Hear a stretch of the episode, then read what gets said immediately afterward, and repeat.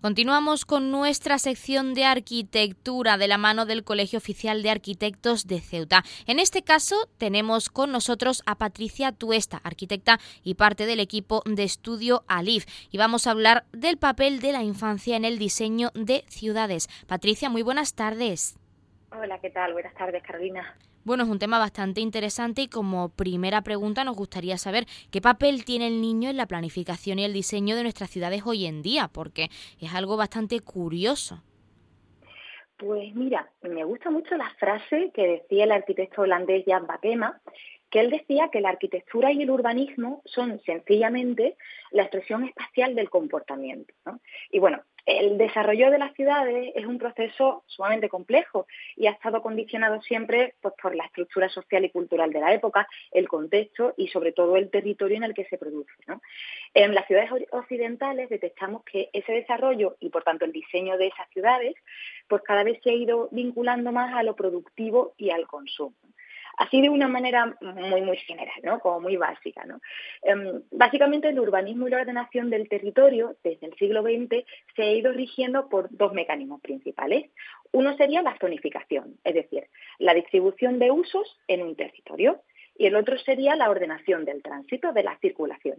Al final, el primer mecanismo eh, se plantea desde la rentabilidad económica de un terreno, desde el aprovechamiento de ese terreno, y el segundo busca la eficacia del transporte. ¿Qué pasa? Que en búsqueda de esa eficacia esa rentabilidad, ¿qué lugar tiene el niño? Bueno, el niño, eh, con el niño me refiero a niño niña, en definitiva al colectivo de la infancia. Aunque es verdad que hoy en día sí se están incorporando parámetros para responder a cuestiones de accesibilidad y de sostenibilidad, aún así no se están teniendo en cuenta muchas de las necesidades reales y cotidianas de la sociedad que habita ese contexto, ese territorio, y concretamente la población infantil, por lo que al final está teniendo un, papel secundario a la hora de planificar las ciudades, ¿no? porque históricamente al final el diseño urbano ha respondido a criterios y necesidades asociadas a un colectivo dominante, compuesto por adultos, generalmente hombres, dentro de un tejido productivo, o sea, trabajadores. Hoy en día, además de esa condición de trabajadores y también trabajadoras, está tomando importancia cada vez más la condición de consumidores. Consumidores de todo tipo, de información, de redes sociales, de cualquier tipo de artículo, a un solo clic. Entonces, ¿qué pasa? Quedan en un segundo plano esas necesidades reales de otros colectivos que no están ligados directamente ni al trabajo ni al consumo, como es el caso pues, de, de los niños. Patricia, ¿y cuáles son las consecuencias de ello? Pues la consecuencia de esto, incluso hoy en día, eh, aunque suene crudo, ¿no? Sería una ciudad que está totalmente polarizada, una ciudad fragmentada en la que al final está primando todavía eh, en día de hoy el transporte motorizado y en la que el espacio público al final está principalmente ligado a zonas comerciales, casi como que el espacio público está pensado para consumir. Y los espacios destinados a los niños se encuentran pues relegados a, lugares como demasiado delimitados, distribuidos por la ciudad como, como meros complementos a otros usos que se consideran más relevantes, ¿no? Y parece como que están diseñados casi para que el niño no moleste, ¿no?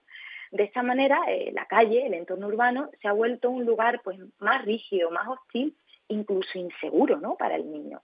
Y esto radica en una respuesta natural de sobreprotección hacia ellos. Como la calle es insegura para ellos, pues los privamos de su uso. ¿Qué pasa? Que al final, sin, darnos cuenta, lo que hacemos es que esa protección hace que los niños sean más vulnerables. ¿no? De hecho, en relación a esto, tomo las palabras que de José María Montaner, que es catedrático de la Escuela Técnica Superior de Arquitectura de Barcelona, y Zaida Muchi, arquitecta y también profesora de la misma escuela.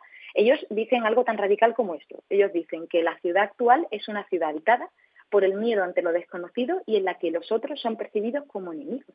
Y aunque suene crudo, ¿no? En cierto modo estoy de acuerdo con ello. Sin embargo, es verdad que esta no es una preocupación que nace ahora. Ya, ya desde mitad del siglo XX, algunos arquitectos empiezan a reivindicar la presencia del niño en las ciudades, como es el caso del arquitecto holandés Aldo van Eyck, que quizás sea la figura más inspiradora para nosotros.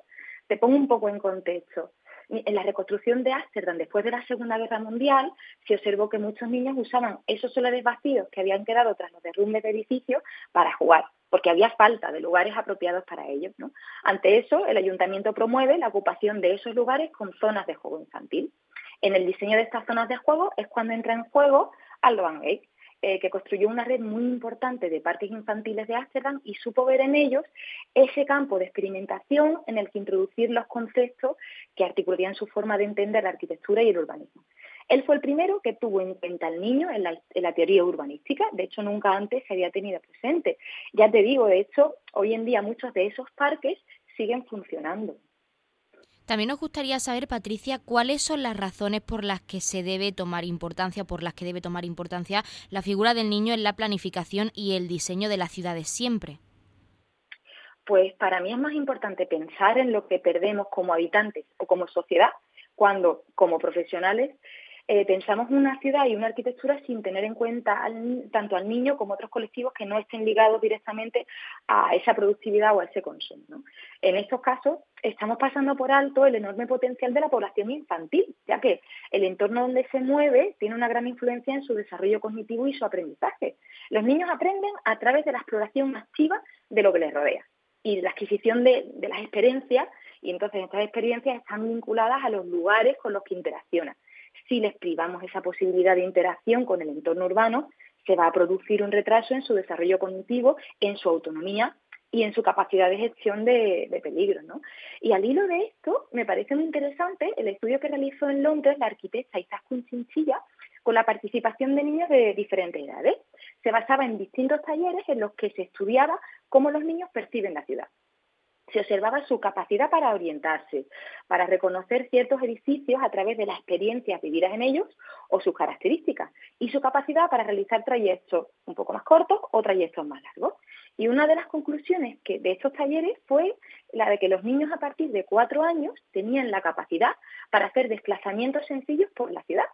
Y en nuestras ciudades, claro, muchas de las cosas que los niños son capaces de hacer desde esa corta edad pues no comienzan incluso a producirse hasta los hasta que tienen 14 años, ¿no? Debido a que la ciudad pues ya no está pensada para ser transitada por ellos sin peligro, ¿no? Al final esto se traduce en un retraso de su desarrollo de habilidades físicas y psíquicas y lo que es más, supone un, retraso en el desarrollo cognitivo de la población de una ciudad, porque al final pues, los niños serán pues, los, adultos del futuro, ¿no? ¿Y de qué manera trabajáis los arquitectos teniendo en cuenta la figura del niño en estos diseños?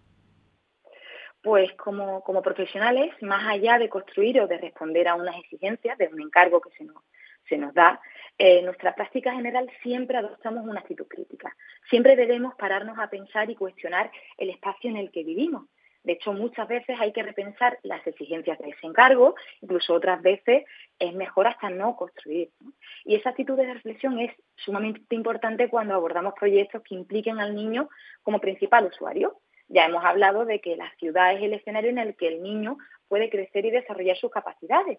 Y en los últimos años se están llevando a cabo propuestas urbanas que pretenden recuperar la calle como un espacio más flexible, un espacio lúdico y libre de ataduras programáticas que incluye las zonas de juego no como esas islas autónomas, ¿no? esos recintos cerrados a los que llevar al niño con suerte un ratito al día para que juegue, sino como otra situación más dentro de la calle, que evite excluir al niño de la vida social y que pueda convivir simultáneamente con actividades realizadas por usuarios de otras edades.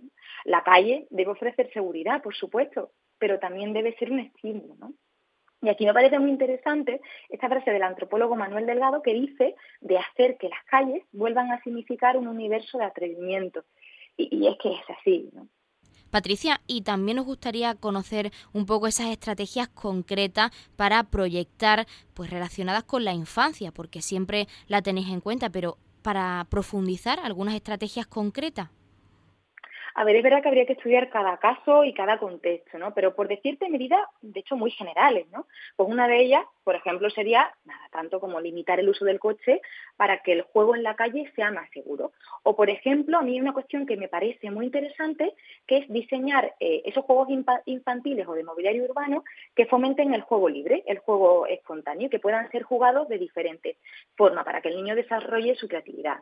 Si vemos muchos parques infantiles actuales, vemos que la mayoría responden a la misma forma, ¿no? Típicos recintos vallados con suelos de caucho y piezas de juego con un diseño excesivamente obvio, ¿no? Excesivamente pueril, demasiado definido, como que rigen, acota mucho cómo se tiene que jugar en ellas, ¿no? Y esto es por, esa sobreprotección de la que hablábamos, ¿no? En la que está primando más ese cumplimiento de estándares de calidad y seguridad, ojo que es un aspecto muy importante, ¿no? Pero se debería buscar un equilibrio con elementos de juego seguros, obviamente, ¿no? Pero a la vez estimulantes, ¿no? También, por ejemplo, pues se me ocurriría trabajar con las texturas y materiales de ese espacio y que incluso los niños puedan manipularlas, em, hacerse un poco como eh, responsables de ellas, ¿no? Y por supuesto, eh, me parece eh, de lo más importante acercar la naturaleza al entorno urbano, pero de una manera menos ornamental. de hecho, muchos expertos en desarrollo infantil y pedagogos, entre otros, María Montessori, que a muchos sonará, cita esa gran importancia de crecer en contacto con la naturaleza. ¿no? Según ella, el niño es el mayor observador espontáneo de la naturaleza y cuando éste se siente cómodo y seguro en este entorno, las oportunidades de aprendizaje se multiplican a su alrededor. bueno, así como estrategias generales, no te podría decir. Pues Patricia, para finalizar, y muy importante en el caso de nuestra ciudad autónoma de Ceuta, ¿el diseño de nuestra ciudad permite que el niño tenga cabida realmente? A ver, es verdad que Ceuta tiene unas condiciones urbanas muy positivas. ¿eh? Es una ciudad que, por su situación geográfica, eh, posee una gran riqueza paisajística en una pequeña extensión y es una ciudad que puede recorrerse a pie en, su, mayor extensión. Eh, podemos ir al campo sin que el tránsito sea demasiado largo o el hecho de que algunas playas estén tan conectadas con la ciudad hacen que estas al final funcionen también como parques y zonas de juego libre. Incluso pues, los dos grandes espacios verdes que tenemos, el Parque San Amaro o los jardines de la Argentina. Pero, sin embargo, Ceuta pues, también sufre esas problemáticas comunes a otras ciudades que hemos estado comentando antes. ¿no? Uno de ellos es esa falta de variedad, de la excesiva homogenización de los parques infantiles, que siguen respondiendo en la mayoría de los casos a esos principios de estandarización.